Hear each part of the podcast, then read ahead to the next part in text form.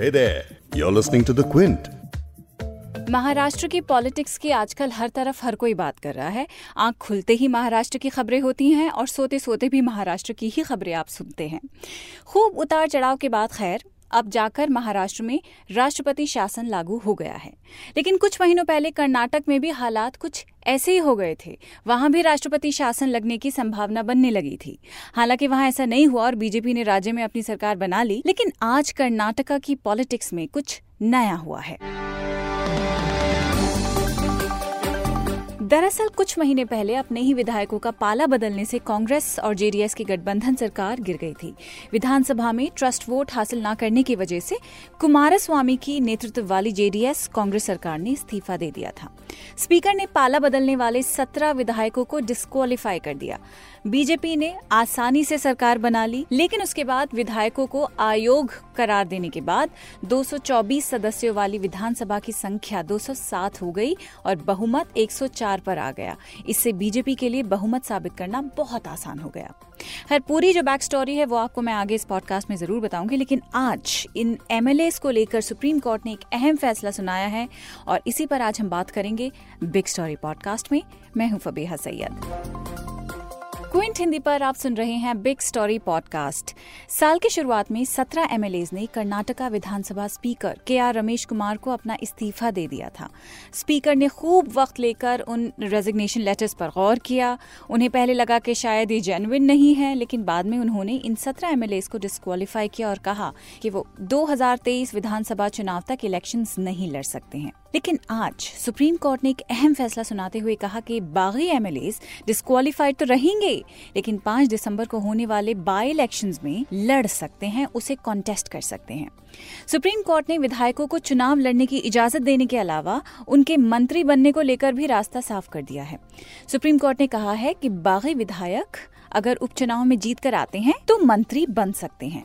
Supreme court ने इस मामले पर और क्या कहा इसकी पूरी जानकारी देंगे द क्विंट के legal editor Vakasha Sachdev. Court ने बोला है कि जो सत्रह एम को डिस्कालीफाई करने के लिए जो ऑर्डर्स पास किए थे former speaker K R Ramesh Kumar वो ऑर्डर्स को कोर्ट ने अपहोल्ड किया उन्होंने बोला कि ये ठीक था। लेकिन सुप्रीम कोर्ट के इस फैसले से कर्नाटका के बाईपोल्स पर और क्या असर पड़ सकता है? और इस सबसे कर्नाटका के पॉलिटिकल सिचुएशंस खास करके बीजेपी कैसे प्रभावित हो सकती है।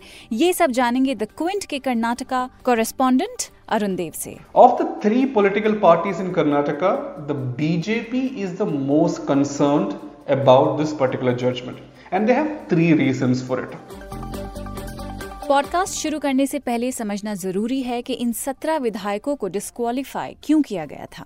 जैसे कि मैंने आपको शुरुआत में बताया था कि कांग्रेस, जेडीएस के कोalition के सत्रह एमएलए ने विधानसभा से रिजाइन कर दिया था, जिसके बाद उनके रेजिग्नेशन को मंजूर करने में जब विधानसभा speaker K R Ramesh Kumar ने टाइम लगाया तो विधायकों ने सुप्रीम कोर्ट में अपील की कि स्पीकर साहब उनके इस्तीफा कबूल नहीं कर रहे हैं, क्योंकि उनके ऐसा करने से ज़ाहिर सी बात है कांग्रेस, जेडीएस की सरकार गिर जाएगी और इसीलिए वो मामला डिले कर रहे हैं। इसके बाद कर्नाटका असेंबली में जब ट्रस्ट वोट होना था तो विद्रोहियों समेत 21 विधायक विधानसभा से अनुपस्थित थे। जिसके बाद कर्नाटका विधानसभा से स्पीकर के आर रमेश कुमार ने कांग्रेस, जेडीएस के बागी विधायकों को निष्कासित कर दिया। यानी वो विधायक अब कर्नाटका विधानसभा के सदस्य नहीं रहे। जिसके बाद मुख्यमंत्री बी एस येदियुरप्पा के लिए विश्वास मत, ट्रस्ट वोट हासिल करना बहुत आसान हो गया और वो इसलिए क्योंकि सत्रह विधायकों के निष्कासन से बीजेपी ने राहत की सांस ली, क्योंकि सभी सत्रह एमएलए को मंत्रिमंडल में शामिल करना उनके लिए आसान नहीं था। इस पूरे ड्रामे के बाद कर्नाटका विधानसभा की सूरत हाल कुछ ऐसी थी। विधानसभा की कुल संख्या 225 है, जो 17 विधायकों के निष्कासन के बाद घटकर 208 हो गई। ऐसे में बहुमत का आंकड़ा 105 का था, जो बीजेपी के पास एक निर्दलीय समेत 106 था। वहीं कांग्रेस जेडीएस गठबंधन के पास स्पीकर समेत सिर्फ़ 100 विधायक बचे थे। विधायकों को अयोग्य ठहराए जाने पर उनके राजनीतिक करियर पर सवाल खड़े हो गए थे। अगर विधायकों को सुप्रीम कोर्ट से राहत नहीं मिलती तो उन्हें अगले विधानसभा चुनाव तक इंतज़ार करना पड़ता। आर्टिकल 164 1 बी के प्रावधान में इसे कुछ इस तरह से बताया गया है किसी भी राजनीतिक पार्टी का विधानसभा या विधान परिषद का कोई सदस्य, जिसे दसवीं अनुसूची के दूसरे पैराग्राफ के तहत सदन के सदस्य के तौर पर अयोग्य ठहरा दिया गया हो, वो मंत्री बनने के लिए, वो मंत्री बनने के लिए भी तब तक अयोग्य होगा, जब तक कि उसकी सदस्यता का कार्यकाल पूरा ना हो जाए या वो सदन में दोबारा चुनकर ना आ जाए। अब आज सुप्रीम कोर्ट में जो हुआ उसके बारे में द क्विंट के लीगल कॉरेस्पॉन्डेंट वकाशा सचदेव से सुनते हैं डिटेल में। कोर्ट ने बोला कि जो सत्रह एम को डिस्कालीफाई करने के लिए जो ऑर्डर्स पास किए थे former speaker K R Ramesh Kumar वो ऑर्डर्स को कोर्ट ने अपहोल्ड किया उन्होंने बोला कि ये ठीक था। पर उन्होंने ये भी बोला है कि जो उस ऑर्डर्स में जब स्पीकर ने बोला था कि ये लोग पूरे असेंबली टर्म तक डिस्कालीफाइड है और वो बाई इलेक्शंस और उसकी वजह से बाई इलेक्शंस के लिए नहीं स्टैंड कर सकते। कोर्ट ने बोला कि ये पार्ट जो था ऑर्डर का ये गलत है और उसको स्ट्राइक डाउन किया। तो कोर्ट ने आज बोला कि नहीं, देखो स्पीकर का जो पावर है डिस्क्रेशन होता है इस इस मैटर में, हम इसके साथ इंटरफेयर नहीं कर सकते। हम ऐसे ये तो नहीं है कि वो स्पीकर के डिसीज़न में कभी रिव्यू नहीं कर सकते।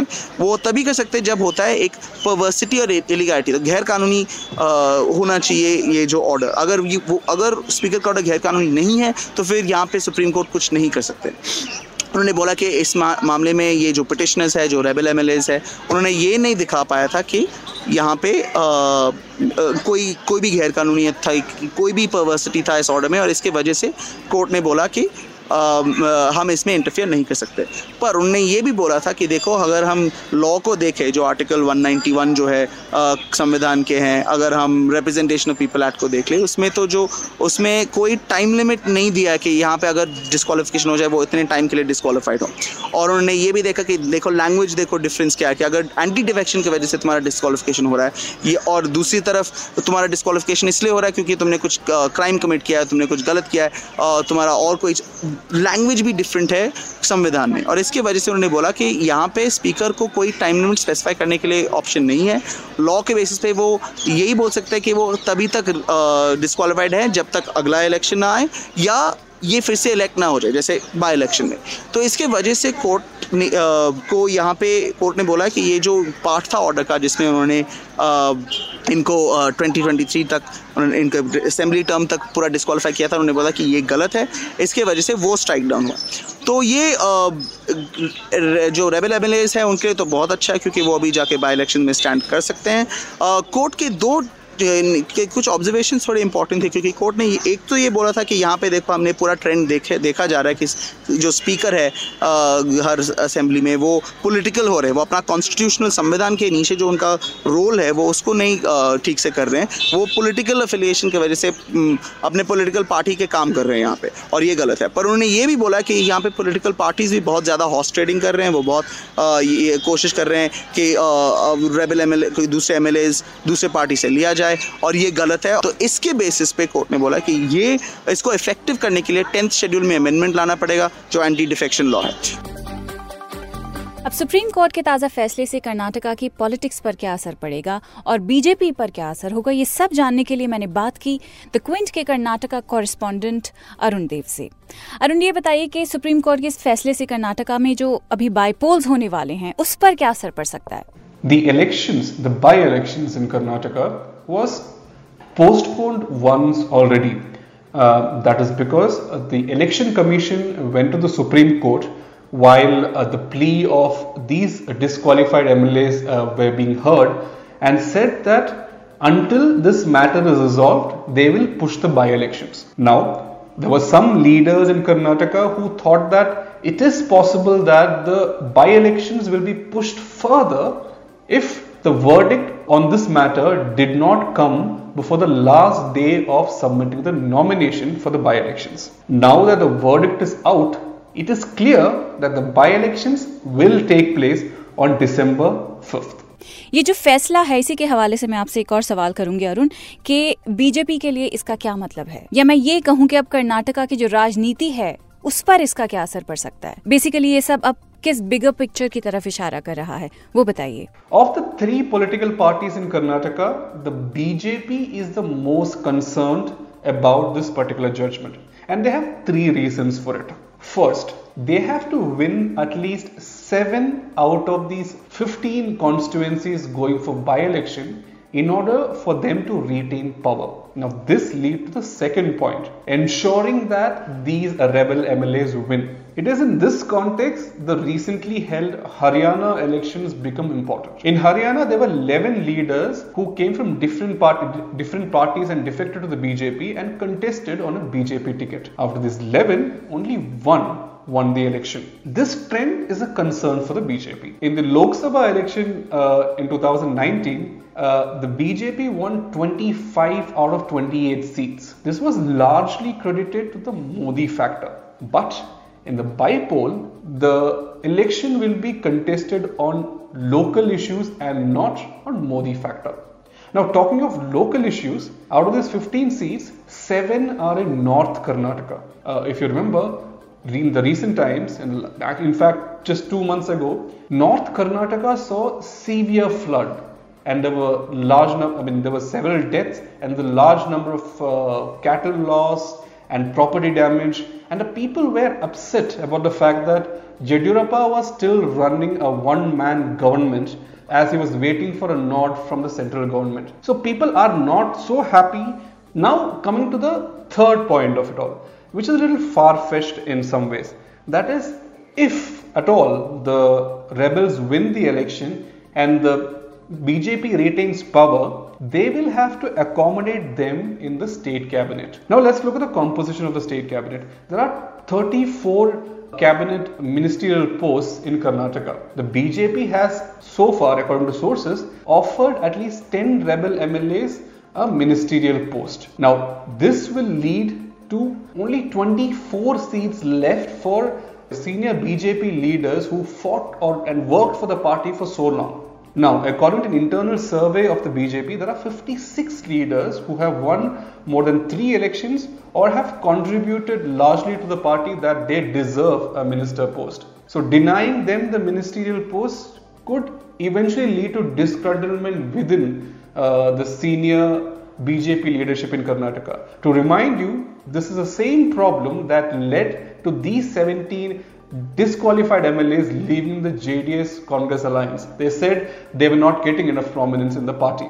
Now, uh, talking of the Congress and the JDS, the two other major players, they really don't have much to lose uh, in this by election. Uh, so even if they win more seats and deny uh, the BJP a chance to form a government, they have already announced that they will not be forming another coalition government. So in, a, in such a scenario, it is uh, very much possible that Karnataka may see a president's rule uh, like uh, in Maharashtra if things don't go as per plans.